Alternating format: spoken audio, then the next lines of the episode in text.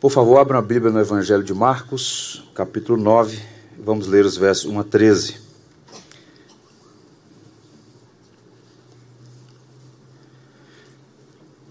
Vamos examinar pela segunda vez esse parágrafo.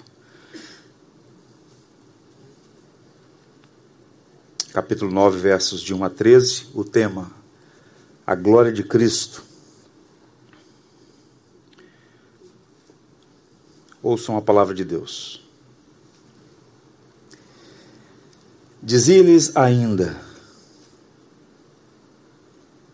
Em verdade vos afirmo que dos que aqui se encontram, alguns há, que de maneira nenhuma passarão pela morte até que vejam ter chegado com poder o reino de Deus. Seis dias depois, tomou Jesus consigo a Pedro, Tiago e João e levou-os sós à parte a um alto monte, foi transfigurado diante deles. As suas vestes tornaram-se resplandecentes sobremodo brancas, como nenhum lavandeiro na terra as poderia alvejar. Apareceu-lhes Elias com Moisés e estavam falando com Jesus. Então Pedro, tomando a palavra, disse: Mestre, bom é estarmos aqui e que façamos três tendas: uma será tua outra para Moisés e outra para Elias, pois não sabia o que dizer, por estarem eles aterrados. A seguir veio uma nuvem que os envolveu e dela uma voz dizia: Este é o meu filho amado, a ele ouvi. E de relance, olhando ao redor, a ninguém mais viram com ele senão Jesus. Ao descerem do monte, ordenou-lhes Jesus que não divulgassem as coisas que tinham visto até o dia em que o Filho do Homem ressuscitasse dentre os mortos.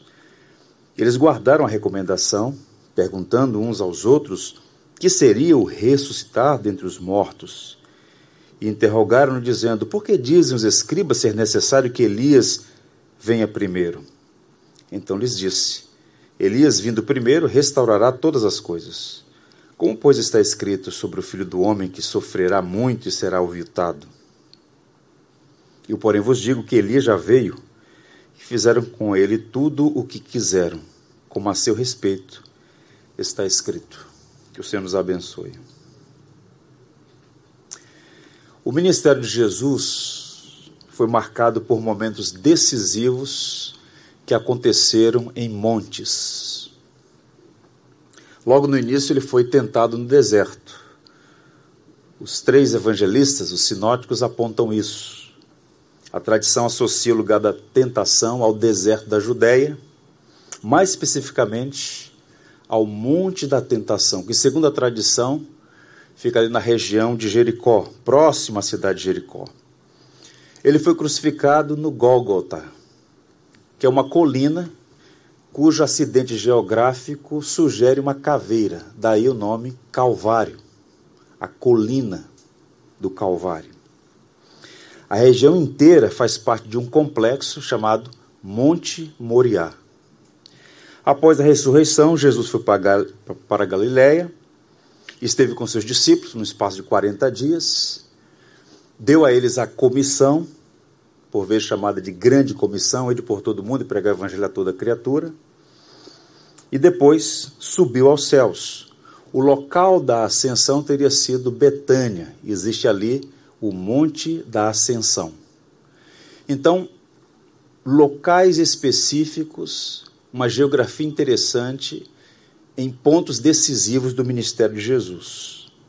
O Monte da Transfiguração, por assim dizer, recapitula os mistérios da vida do Senhor. A humanidade e a divindade de Jesus, conforme nós vimos na mensagem anterior, são inseparáveis. Quem é Jesus? Deus homem, plenamente Deus e plenamente homem. Durante seu ministério ele foi tentado, mas enfrentou a morte e a venceu. Ressurreto subiu aos céus e voltará em glória. É interessante no livro de Atos, no capítulo 1, quando Jesus está ascendendo aos céus e ele é encoberto por uma nuvem, o anjo diz assim aos discípulos que testemunharam a ascensão de Jesus: Varões galileus, por que estás olhando para as alturas? Esse Jesus que dentre vós foi assunto ao céu virá do modo como viste subir. Então percebam, a transfiguração, portanto, é considerada um dos cinco marcos na vida e no ministério de Jesus. De acordo com os evangelhos, são batismo barra tentação, crucificação, ressurreição e ascensão. A transfiguração ocupa um lugar central e tem importância, conforme nós já vimos e vamos reiterar na reflexão de hoje. Essa palavra transfiguração não é uma palavra usual, não é uma palavra comum, correto? Não é uma palavra que a gente usa no dia a dia. Mas ela tem importância porque foi a melhor palavra que os tradutores da língua portuguesa encontraram para significar o texto grego. A palavra transfiguração, percebam, emprega o prefixo trans, que significa através.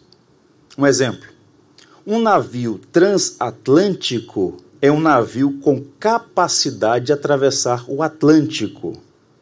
A palavra grega metamorfose, traduzida por transfiguração, indica que a natureza divina de Jesus se manifestou através da natureza humana.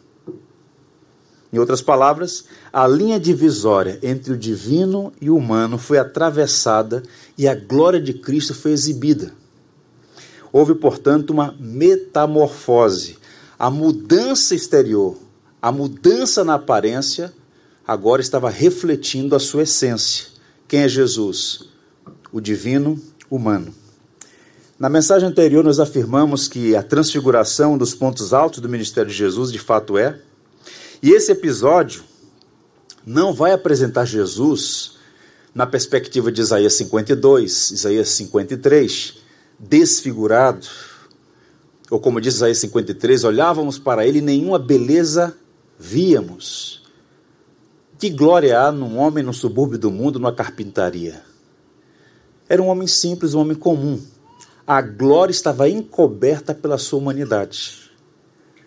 Pedro, Tiago e João, esses três discípulos tiveram uma oportunidade singular, como nenhum outro teve antes deles, de ver por um momento a glória de Cristo sendo exibida naquele monte chamado de Monte da Transfiguração. Eles foram testemunhas do momento em que o véu da humanidade foi removido para que eles vissem claramente como disse Mateus, o rosto dele brilhou como o sol. Um comentarista bíblico muito capaz, chamado Murreland, ele diz: A glória de seu filho não fora perdida na encarnação.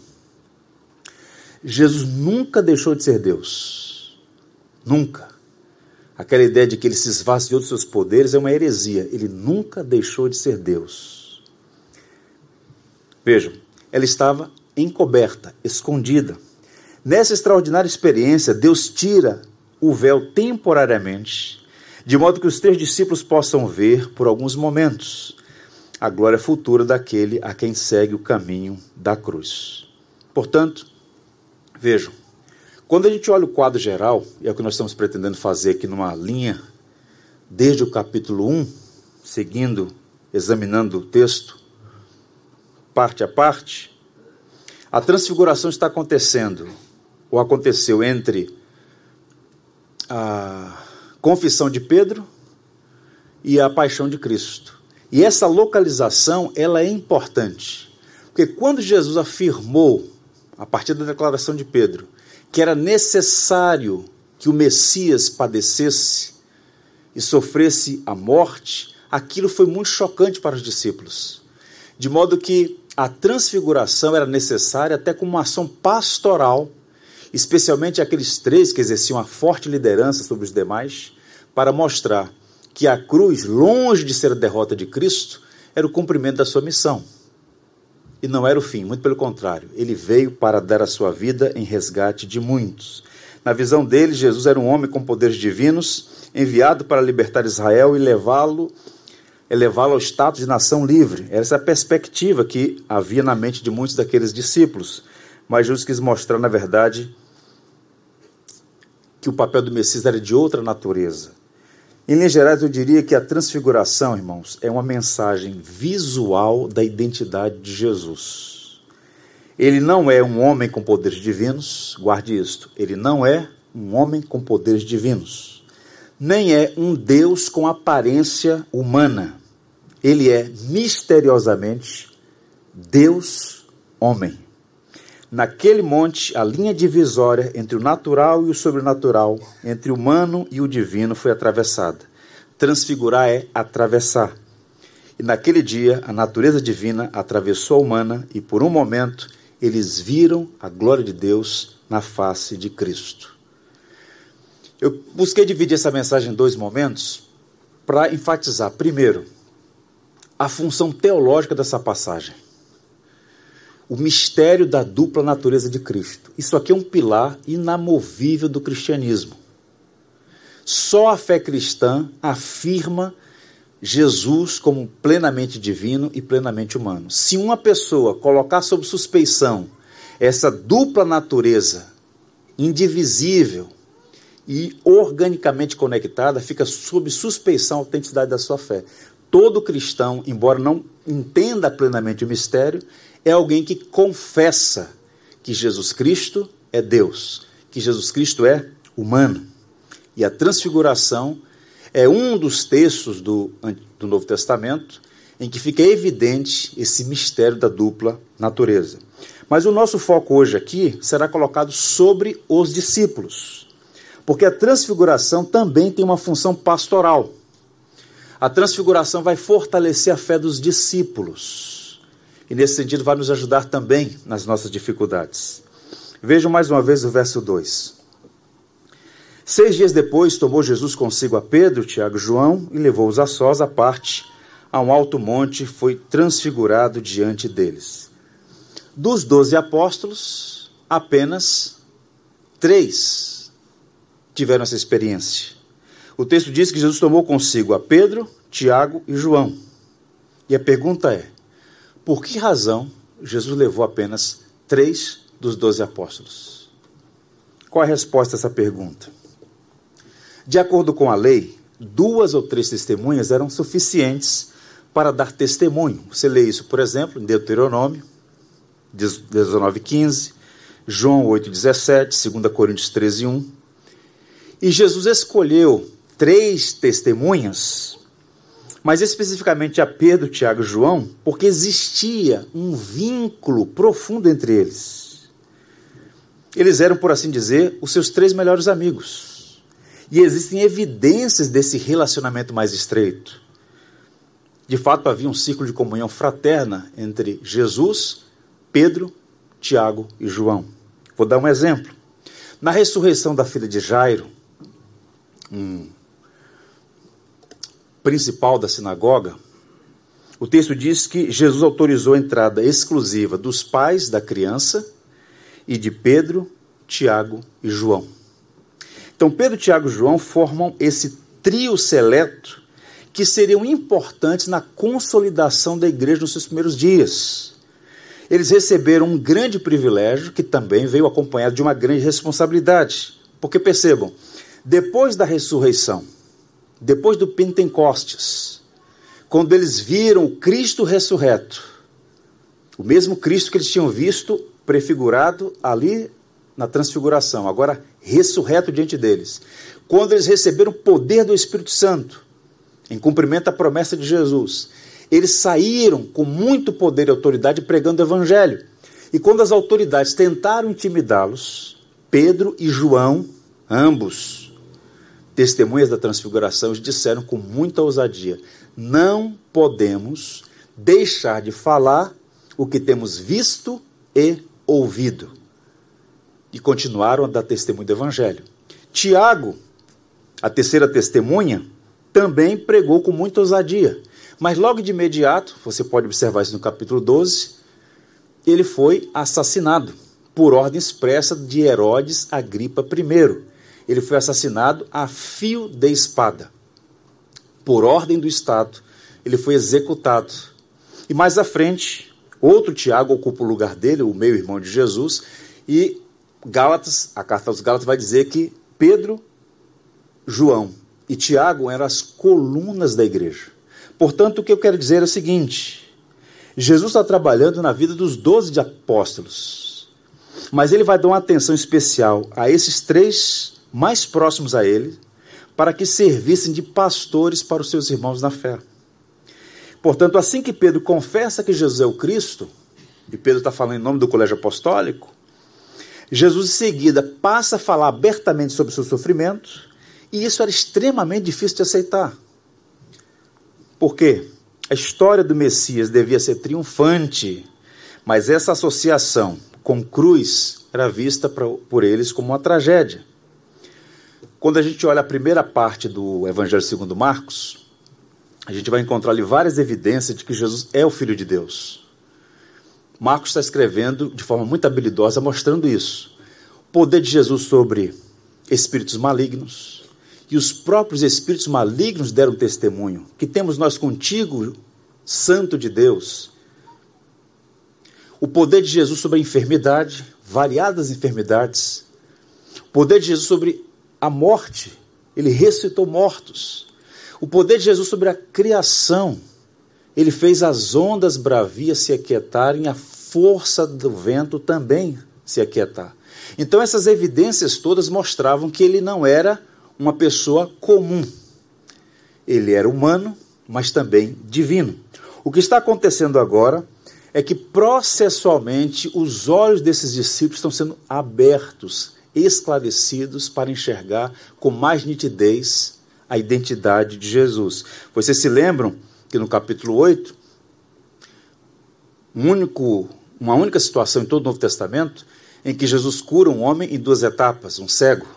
Aquilo era uma ilustração dessa revelação processual. Então os discípulos já sabiam quem era Jesus, mas ainda não enxergavam com nitidez. E Jesus processualmente foi ampliando a visão deles, até que, depois da ressurreição, eles tiveram a consciência de quem era Jesus, Senhor e Cristo, o Deus homem, nosso Salvador. Portanto, a transfiguração não é um truque milagroso para convencer os discípulos da divindade de Jesus. A transfiguração de Jesus diante dos seus discípulos é uma ação pastoral que carrega uma lição fundamental. E qual é a lição? Que, como vocês podem perceber, terá implicações para nós hoje. A lição é esta, irmãos. Qual é a lição que Cristo está dando aos seus discípulos naqueles dias? Primeiro, o sofrimento depois a glória. Tente imaginar. Você abandona tudo, absolutamente tudo. Devota a sua vida a seguir a Jesus. Por um espaço de mais de dois anos. Nós estamos falando aqui já da reta final do ministério de Jesus, talvez alguns meses antes da crucificação. Eles foram testemunhas de fatos extraordinários eles viram Jesus andar por sobre as ondas do mar. Eles sabiam que Jesus era o Messias, o Senhor. Mas quando Jesus começa a falar de morte, de sofrimento, aquilo não bate. Eles ficam confusos. Aquilo é dissonante, porque a visão e a perspectiva deles, o que havia nutrido a esperança de Israel, era de um Messias político, militar, libertador, não o Messias sofredor. Numa cruz. Está escrito: maldito é todo aquele que for pendurado numa cruz. E quando Cristo vai falar disso, eles ficam confusos. Tanto é que Pedro, numa influência maligna, tenta persuadir Jesus a sair dessa missão da cruz. E a cena da transfiguração vai apontar, portanto, um mosaico de sofrimento e redenção. Jesus está mostrando para os discípulos que eles precisavam ver a glória escondida na fraqueza. E se vocês observarem, no verso 2 e no verso 9, tem uma moldura interessante na literatura de Marcos. No verso 2 eles sobem o monte, no verso 9 eles descem. E esse movimento alto, abaixo, é essencial para entender o ministério de Jesus. No alto da montanha, o que, é que eles veem? Eles veem a glória.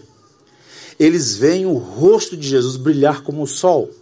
Eles veem as suas roupas ficarem luminosas e resplandecentes. Eles viram uma nuvem descer do céu, envolvê-los e uma voz Este é o meu filho amado, a ele ouvi. Pedro, mais à frente, na segunda carta que escreve, vai dizer: Nós vimos a majestade no Monte Santo. Ou seja, a experiência foi real e profunda. Então eles viram a glória. Agora, quando eles descem, eles vão para a realidade. Qual é a realidade? A cruz, o sofrimento. Jesus está mostrando para eles, portanto, o seguinte: primeiro o sofrimento, depois a glória. E essa é uma lição muito importante para nós hoje. Eu diria que a visão beatífica ela é ornamentada com a presença de Moisés e Elias. E no relato de Lucas, Moisés e Elias conversam com Jesus sobre a partida, isto é, sobre a morte de Jesus, o que aconteceria em Jerusalém dentro de algumas semanas. E quando eles descem do monte, Jesus fala abertamente sobre morte, sofrimento, fala sobre ressurreição, e aqui um ponto interessante. Existe cruz na glória e glória na cruz. Quando Jesus está no alto do monte, transfigurado, exibindo sua glória, ele conversa com Moisés e Elias sobre a cruz. Porque na visão de Jesus, a cruz não é derrota, a cruz é glória. Ele veio para dar a sua vida. E quando eles descem da montanha, Jesus fala sobre o sofrimento. E também há sofrimento na glória e glória no sofrimento. Isso é interessante. Eu diria que o pastor Jesus busca fortalecer a fé dos discípulos, dando a eles uma aula prática sobre a relação entre a cruz e a glória, a transfiguração e o Calvário. Eu li alguns estudiosos dessa matéria e tem um autor chamado Mark Jones. É um dos jovens teólogos do nosso tempo, tem escrito muitos bons livros e escreveu um texto chamado O Conhecimento de Cristo. E ele vai fazer um contraste entre a transfiguração e o Calvário, que é bem interessante, mostrando essa relação entre glória e sofrimento. E antes de apresentar a vocês algumas aplicações, como isso tem relação com a nossa vida aqui e agora, deixa eu ler para vocês esse texto que muito me edificou, alguns pontos de relação entre a transfiguração e a morte na cruz. Primeiro, Jesus foi revelado em glória no Monte Hermon embora ele tenha sido crucificado em vergonha no Gólgota. Glória no Hermon, vergonha no Calvário. Em segundo lugar, na transfiguração, as vestes de Cristo brilharam majestosamente brancas como a luz, enquanto no Calvário os soldados romanos dividiram sem nenhuma vergonha suas vestes ensanguentadas. Na montanha, Moisés, representando a lei, e Elias, representando os profetas gloriosos, ficaram ao lado de Jesus e com ele conversaram. Na cruz, dois criminosos vergonhosamente ficaram ao seu lado e o insultaram. Enquanto na colina, perdão, na montanha uma nuvem brilhante encobriu os presentes, enquanto na colina trevas cobriram a terra. Na montanha, Deus declarou de forma pública: Este é o meu filho amado, em quem tenho prazer. A ele ouvi enquanto na cruz Jesus clamou: Deus meu, Deus meu, por que me desamparaste? Ademais, o centurião testemunhou: verdadeiramente este é o Filho de Deus. Na montanha, Pedro se entusiasmou: Senhor, bom estarmos aqui. Enquanto no Calvário o apóstolo se escondeu e ninguém mais o encontrou. Um contraste entre sofrimento e glória, entre a transfiguração e o Calvário. E o que isso tem nos ensinar aqui?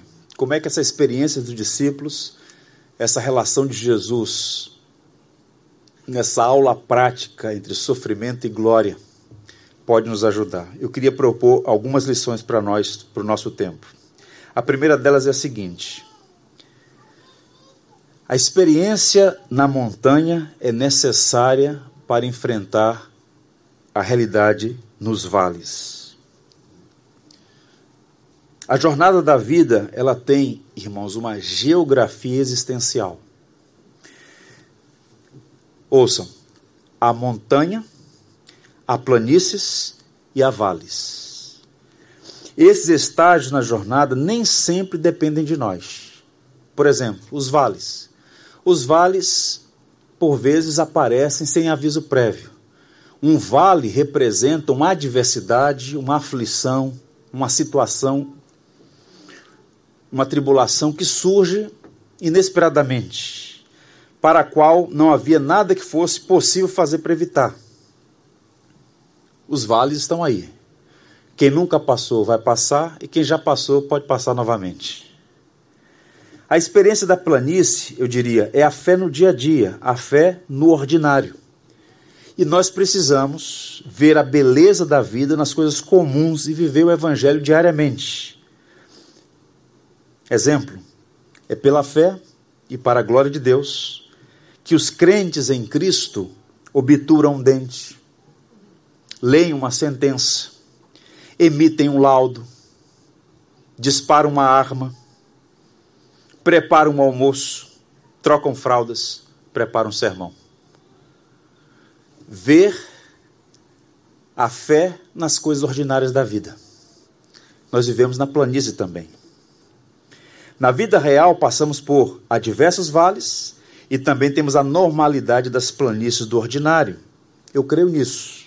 No entanto, e esse é o ponto que eu quero destacar e peço que vocês ouçam e guardem no coração, de tempos em tempos nós precisamos subir a montanha. A vida constantemente horizontal é muito pequena. E é desse mal que a nossa sociedade padece, é desse mal que a nossa geração padece. É preciso elevar a alma, é preciso buscar o sublime, o magnífico. Eu estou lendo um texto, preparando aulas de história da igreja medieval, um texto clássico, Regras de São Bento, o grande reformador dos monastérios, Bento de Núrcia. É impressionante como ele propõe isso. um monastério de homens virtuosos que busquem o sublime, o magnânimo. Subir a montanha, portanto, significa crescer na fé, amadurecer, intensificar a intimidade com Deus. E a gente vive um tempo em que as pessoas ou estão nos vales, nas suas lutas, ou estão no ordinário, que tem o seu lugar. Mas poucas pessoas sobem a montanha. E a gente precisa subir a montanha enquanto é possível subir, crescer espiritualmente. E a gente faz isso como? Através do meio de graça. Palavra, oração, as disciplinas espirituais, a gente precisa fazer isso para crescer. Nossa geração padece da superficialidade. A gente entra nessa ciranda da religiosidade dominical. O culto público aos domingos é uma grande bênção. Nós temos que valorizar isso e preservar isso. Mas reduzir a fé cristã ao culto público dominical é reduzir a nossa fé. A gente precisa crescer, subir a montanha, ter essa visão beatífica do Cristo. Isso é um elemento místico, né? isso é um elemento pessoal, isso é um elemento entre você e Deus. A segunda aplicação veremos o Senhor e por ele seremos total e completamente transformados. Essa é uma segunda aplicação maravilhosa. Naquele dia, apenas três discípulos viram a transfiguração. Mas um dia, todos nós veremos a glória de Cristo. Até lá, nós é que estamos sendo transfigurados, transformados de glória em glória, antecipando na vida a glória futura. Há dois textos que falam claramente sobre isso. 1 João 3,2, o apóstolo João, que foi uma das testemunhas da transfiguração, diz assim: Ainda não é manifestado o que havemos de ser. Alto lá. Ainda não é manifestado o que havemos de ser. E ele prossegue. Mas sabemos que quando ele se manifestar, seremos como ele é. Porque assim como é, o veremos. João está dando para nós aqui uma aula e um encorajamento sobre essa tensão, a nossa luta contra o pecado e a promessa de redenção final. Ele está dizendo: ainda não somos o que um dia seremos. Sim. Você não é o que um dia será. Mas a boa notícia é que você já não é mais o que um dia foi. Nós não cantamos ainda há pouco, Jesus Cristo mudou meu viver. Já houve uma mudança. Não é a mudança definitiva. Houve uma cura substancial, mas não uma cura definitiva. Há um processo em curso. há uma santificação em andamento. Vivemos a tensão entre o já e o ainda não. Somos salvos e, ao mesmo tempo, estamos sendo salvos. A boa notícia qual é? O Senhor há de completar a boa obra que começou em nós. Isso é consolador. Quando ele se manifestar de João, quem é ele? Jesus Cristo. Seremos semelhante a ele. Portanto, João conecta a esperança da redenção ao retorno triunfal de Cristo, o que os anjos disseram às testemunhas da ascensão. Por que vocês estão olhando para o alto, Galileus? Do mesmo modo como vocês viram ele subir, vocês o verão descer. Ele verá, virá, e todo olho o verá. E quando isso acontecer, percebam, porque assim como é, o veremos. Então não é apenas três discípulos, todos nós veremos o Senhor Jesus Cristo e por ele seremos completamente transformados. Eu estava lembrando, né, as reminiscências aí, as memórias, há uma canção antiga que diz assim: Um dia também verei face a face, e assim eu creio pela minha fé. Oh, aleluia, verei o seu rosto, verei Jesus como ele é. Que coisa linda. Ver a face de Cristo. O Cristo que nos amou, apesar de nós. E o segundo texto é esse. E todos nós, como rosto desvendado, contemplando como por espelho a glória do Senhor, somos transformados de glória em glória na sua própria imagem, como pelo Senhor, o Espírito. 2 Coríntios 3,18, Paulo usa a mesma palavra usada para transfiguração. Paulo ensina que os discípulos de Jesus também estão sendo transformados. À medida que contemplam a glória do Senhor, nós todos somos transformados de glória em glória pelo Espírito. Essa é uma linguagem para dizer que a santificação está acontecendo de forma processual, é uma operação que o Espírito Santo realiza em nós, à medida que contemplamos a face de Cristo. Eu pergunto a vocês: onde é que nós enxergamos a Cristo? Na Sua palavra. Contemple a Cristo nas páginas das Escrituras. Cristo é visto na Sua palavra, Cristo é revelado a nós na Sua palavra. Isso é instrutivo para nós. Portanto, duas grandes lições aqui. Suba a montanha, cresça na sua fé e, ao mesmo tempo, lembre-se disso. Um dia você verá o Senhor e será completamente transformado. Não somos ainda o que seremos, mas um dia Ele vai completar a boa obra que começou em nós. Duas coisas ainda para serem destacadas aqui: o testemunho de Moisés e Elias e o testemunho do Pai. E o que isso tem nos ensinar? Vejamos. No verso 4, o texto diz assim: apareceu-lhes Elias com Moisés e estavam falando com Jesus. A transfiguração por si só já é impressionante. Agora, a presença de Elias e Moisés torna o evento ainda mais emblemático, revestido de mistério. Pergunta: por que Moisés e Elias? Ambos os nomes são nomes de peso no Antigo Testamento. Eles desempenharam ambos funções importantes no Antigo Testamento, na história da redenção. Moisés como mediador da antiga aliança e Elias como representante maior, eu diria, uh, dos profetas do Antigo Testamento. E na tradição cristã, essas duas figuras, Moisés e Elias, estão representando aqui a lei e os profetas. Várias vezes, em vários momentos das Escrituras, Jesus vai dizer assim: a lei e os profetas testemunham de mim.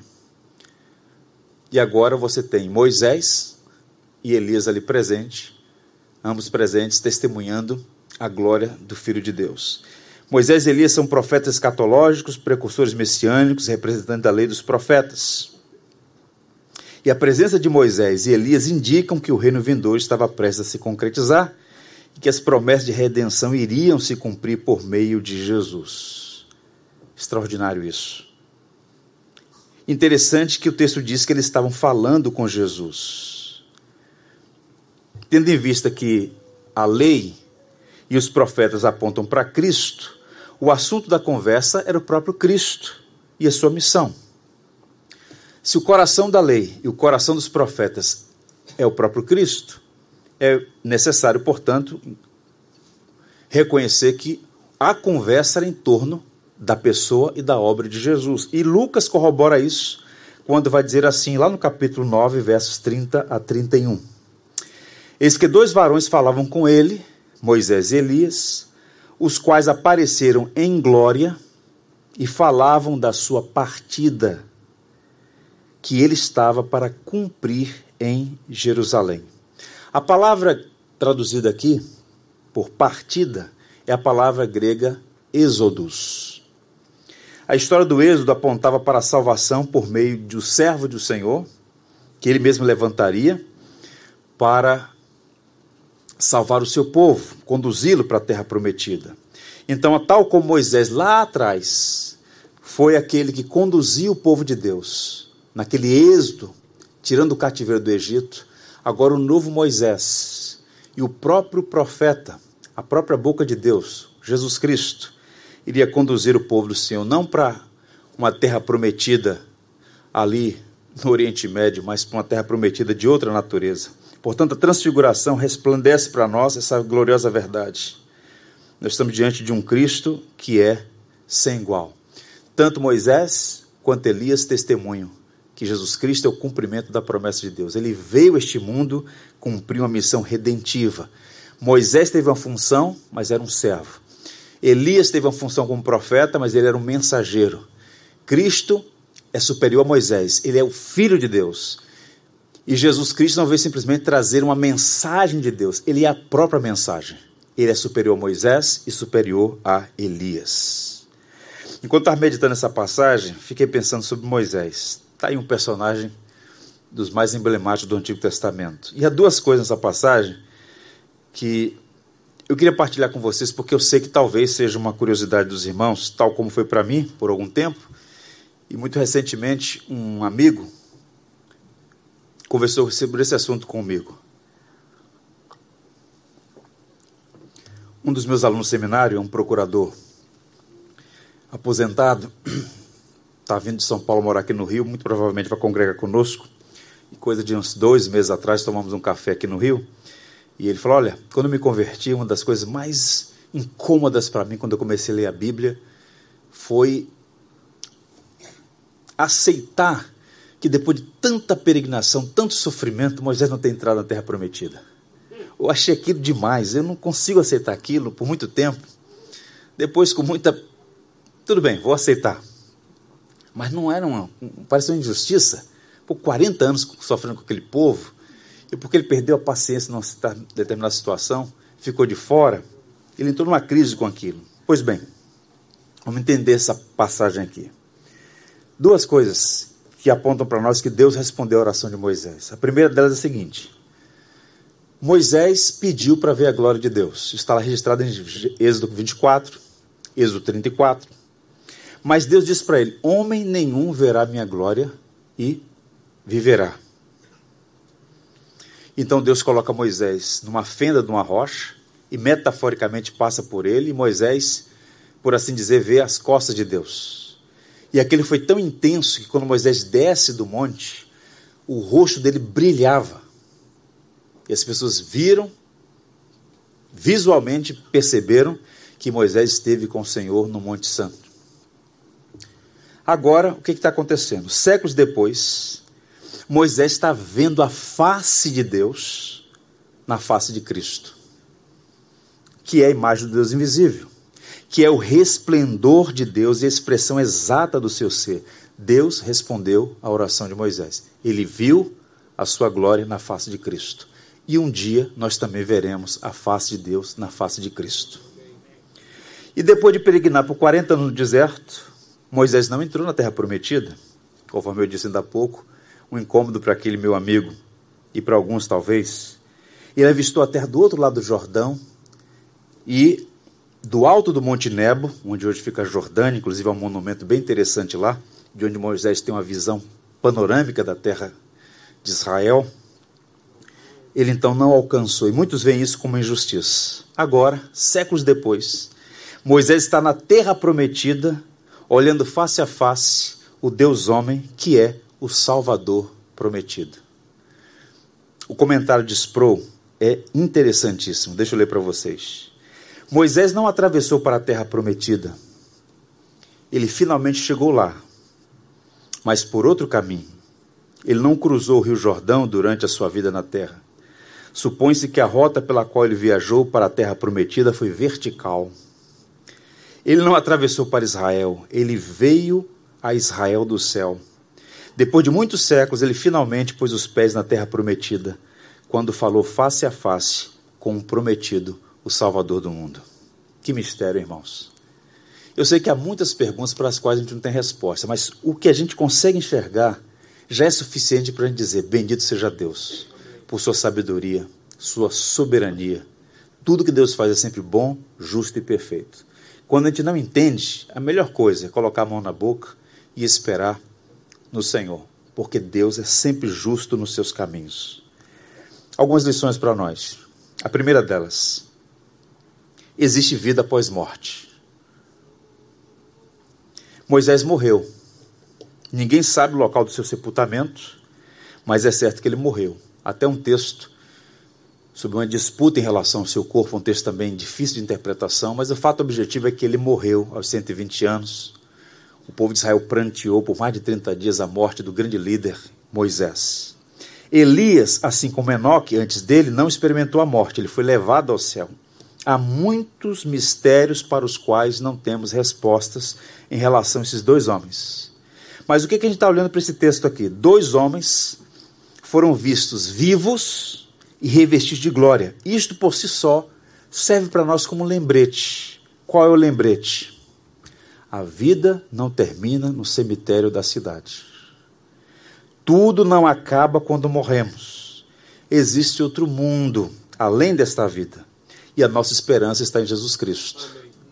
Ele prometeu: Eu sou a ressurreição e a vida. Aquele que crê em mim, ainda que morra, viverá. Que coisa triste é o sepultamento de um ímpio. Partir sem esperança. Partir sem saber o que o aguarda. O cristão, ele tem uma firme esperança. O seu redentor vive. Ele garantiu vida eterna a todos aqueles que confiam nele. E a presença de Moisés e Elias ali é um lembrete para nós que a vida não é só aqui e agora. A gente não pode subscrever o materialismo científico e tantas religiões que de alguma maneira tentam sugerir que tudo que existe é simplesmente o que a gente consegue enxergar. Isso não é verdade. Uma outra aplicação importante. O Antigo Testamento aponta para Cristo. Moisés e Elias aparecem no Monte da Transfiguração, eles conversaram com Jesus, e curioso notar, como eu já disse e volto a dizer, a obra de Cristo na cruz do Calvário é o assunto da conversa. Então vejam, vocês têm, nós temos o representante da lei, Moisés, o representante dos profetas, Elias, conversando com Deus encarnado. E qual é o assunto da conversa? A cruz. Todo o Antigo Testamento aponta para a obra de Cristo. O Novo Testamento, se você observar, a primeira mensagem depois da ressurreição de Jesus está registrada no capítulo 2. Pedro ousadamente pregando Jesus Cristo crucificado e ressurreto. Peguem os extratos da pregação do apóstolo Paulo. Peguem os extratos das pregações dos demais apóstolos tudo é centrado na pessoa e obra de Jesus Cristo. Isso nos ensina, portanto, que tanto o Antigo Testamento quanto o Novo Testamento, o centro é Cristo.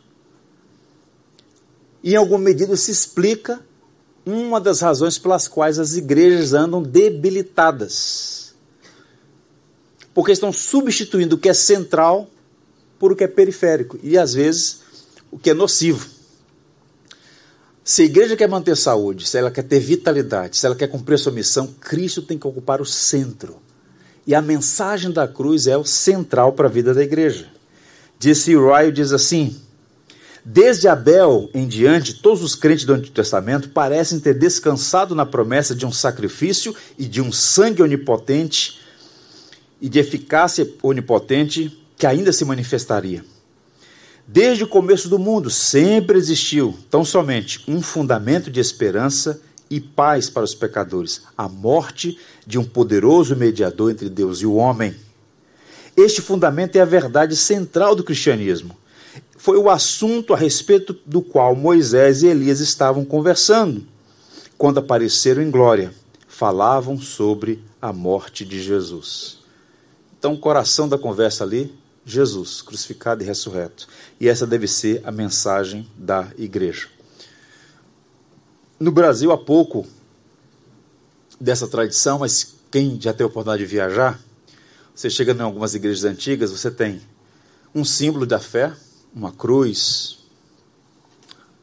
um letreiro, uma placa da igreja, um texto indicando lá o titular clérigo, pastor titular da igreja, o tema da mensagem, depende muito da construção da igreja, da tradição daquela igreja. E às vezes destaca-se na porta da igreja um versículo que sintetiza o ministério daquela igreja, ou aquilo que aquela igreja, aquele ministério quer enfatizar. Isso é muito comum.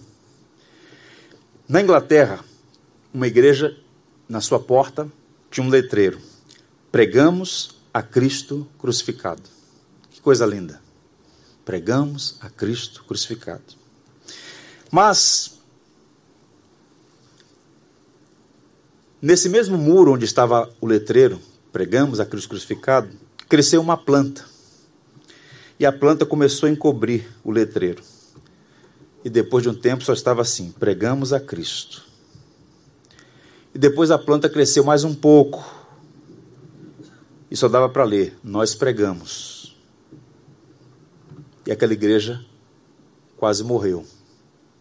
E o John MacArthur, que conta essa história, diz assim: Isso acontece sempre que Cristo não é mais pregado. Infelizmente, a igreja atual enfraqueceu de tal modo que, em muitos casos, a planta do mundanismo avançou a ponto de agora seu letreiro simplesmente dizer nós, concentrando-se apenas no homem e seus desejos e não mais em Cristo. Uma igreja que quer manter saúde espiritual deve sempre trazer a sua memória. Nós pregamos a Cristo crucificado. Muitas igrejas tiraram o crucificado. Estão dizendo, dizendo pregamos a Cristo. E algumas já tiraram Jesus. Está dizendo, nós pregamos. E tem muitas que estão centradas apenas em nós, na satisfação do homem, nos seus desejos. Isso é extremamente perigoso. Uma outra aplicação para nós ainda. As fraquezas humanas não impedem a operação da graça. Quando eu olho para essa passagem e vejo, vejo Pedro, mais uma vez, protagonizando, dizendo: Senhor, bom estarmos aqui. Ele está propondo uma coisa interessante: Senhor, vamos fazer três tendas. Uma para ti, uma para Moisés e outra para Elias. Talvez ele estivesse aqui fazendo uma associação à festa dos tabernáculos, que era muito comum naqueles dias. Era uma festa que durava sete dias, que os judeus então deixavam suas casas, passavam por uma semana dormindo numa tenda, para lembrar que foram peregrinos, para lembrar o êxodo. Então, vamos fazer uma tenda aqui. Mas o fato objetivo é que Pedro está sinalizando alguns erros nessa linguagem dele. O primeiro erro é uma falta de compreensão acerca do mistério. Primeiro, ele equipara Jesus a Moisés e Elias. Vamos fazer uma tenda para o Senhor, para Moisés e para Elias. Um erro que o próprio Deus vai corrigir lá na frente. Moisés e Elias são mensageiros de Deus, Jesus é o Filho de Deus. Essa é a primeira falha de Pedro. A segunda, a tentativa de prolongar o êxtase talvez seja uma reação contra o sofrimento contra o caminho do sofrimento. É como se ele estivesse dizendo: Senhor, está tão bom aqui, não vamos descer, não. Não vamos para o vale, não. Vamos ficar sempre no cima da montanha. Vamos ficar por aqui. Vamos parar o tempo. Vamos viver no alto da montanha. Marcos diz que Pedro estava com medo e falou sem pensar, porque de fato a experiência da teofania deve ser uma coisa forte demais, né? Eu fico sempre curioso com esses camaradas que dizem que viram anjos, que Deus falou vou dizer uma coisa para vocês. Dos dez mandamentos, o mandamento mais violado da nossa geração é o mandamento de tomar o nome do Senhor em vão. O que tem de gente falando que Deus falou é impressionante.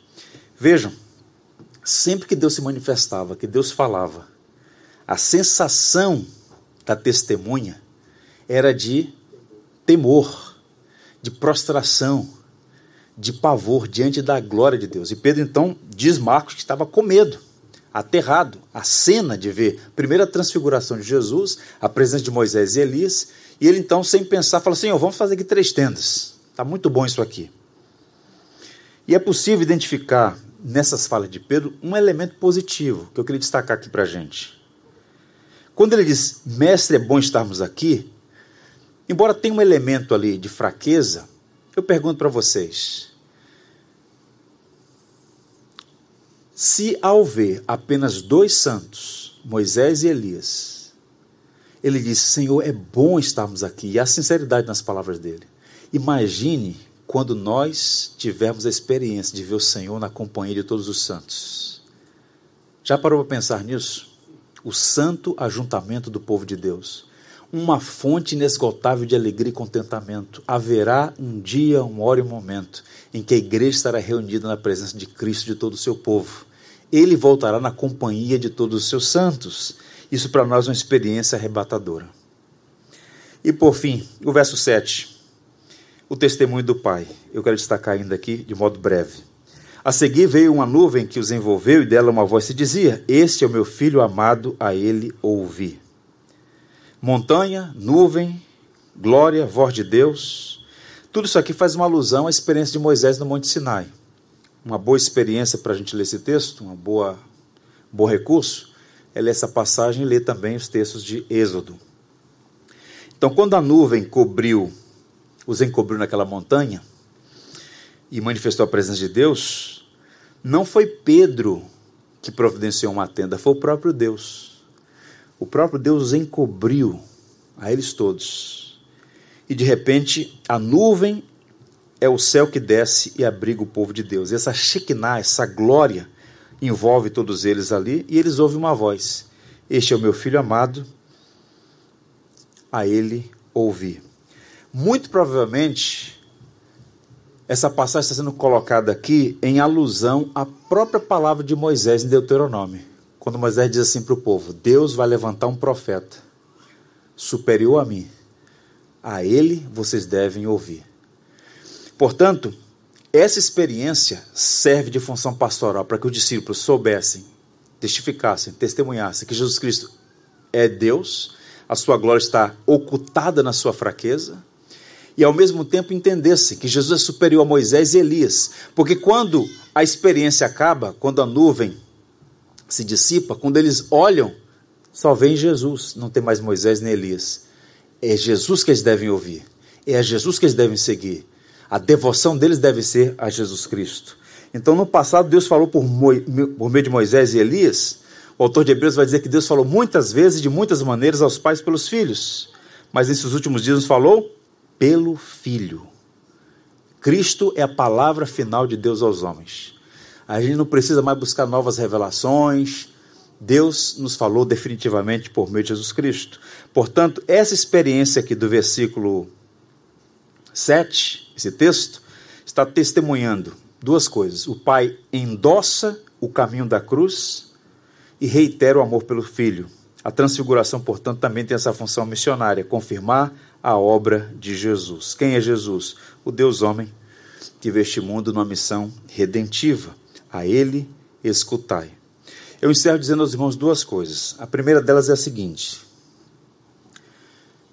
uma passagem como essa, o perigo dela é a gente ficar preso nos pormenores e esquecer o que é central. E qual é o núcleo dessa passagem? Essa palavra-chave. Este é o meu filho amado, a ele ouvi. A essência não está nos detalhes, mas na mensagem central. Os discípulos deveriam ouvir a Jesus. Porque grande perspectiva deles, o medo deles, na verdade, era associar o Messiado de Jesus com sofrimento e cruz. E aquela experiência está atestando que eles não deveriam ter medo. Ele veio para isso. Ele é o Deus homem que deveria dar a sua vida naquela cruz. Eu pergunto a vocês: como é que nós ouvimos a Jesus hoje? Por meio da palavra. Podemos não ter as visões que ele teve de Jesus na montanha, mas temos tanto mais confirmada a palavra de Deus. E a palavra de Deus é suficiente para nós. Lutero tinha uma frase que ele dizia: Eu estou satisfeito com a suficiência da palavra. Não preciso de anjos nem de revelações. E os cristãos evangélicos precisam dizer a mesma coisa hoje. Nós estamos satisfeitos com a palavra revelada. A Bíblia é suficiente para nós. E a transfiguração grita para nós essa realidade fundamental.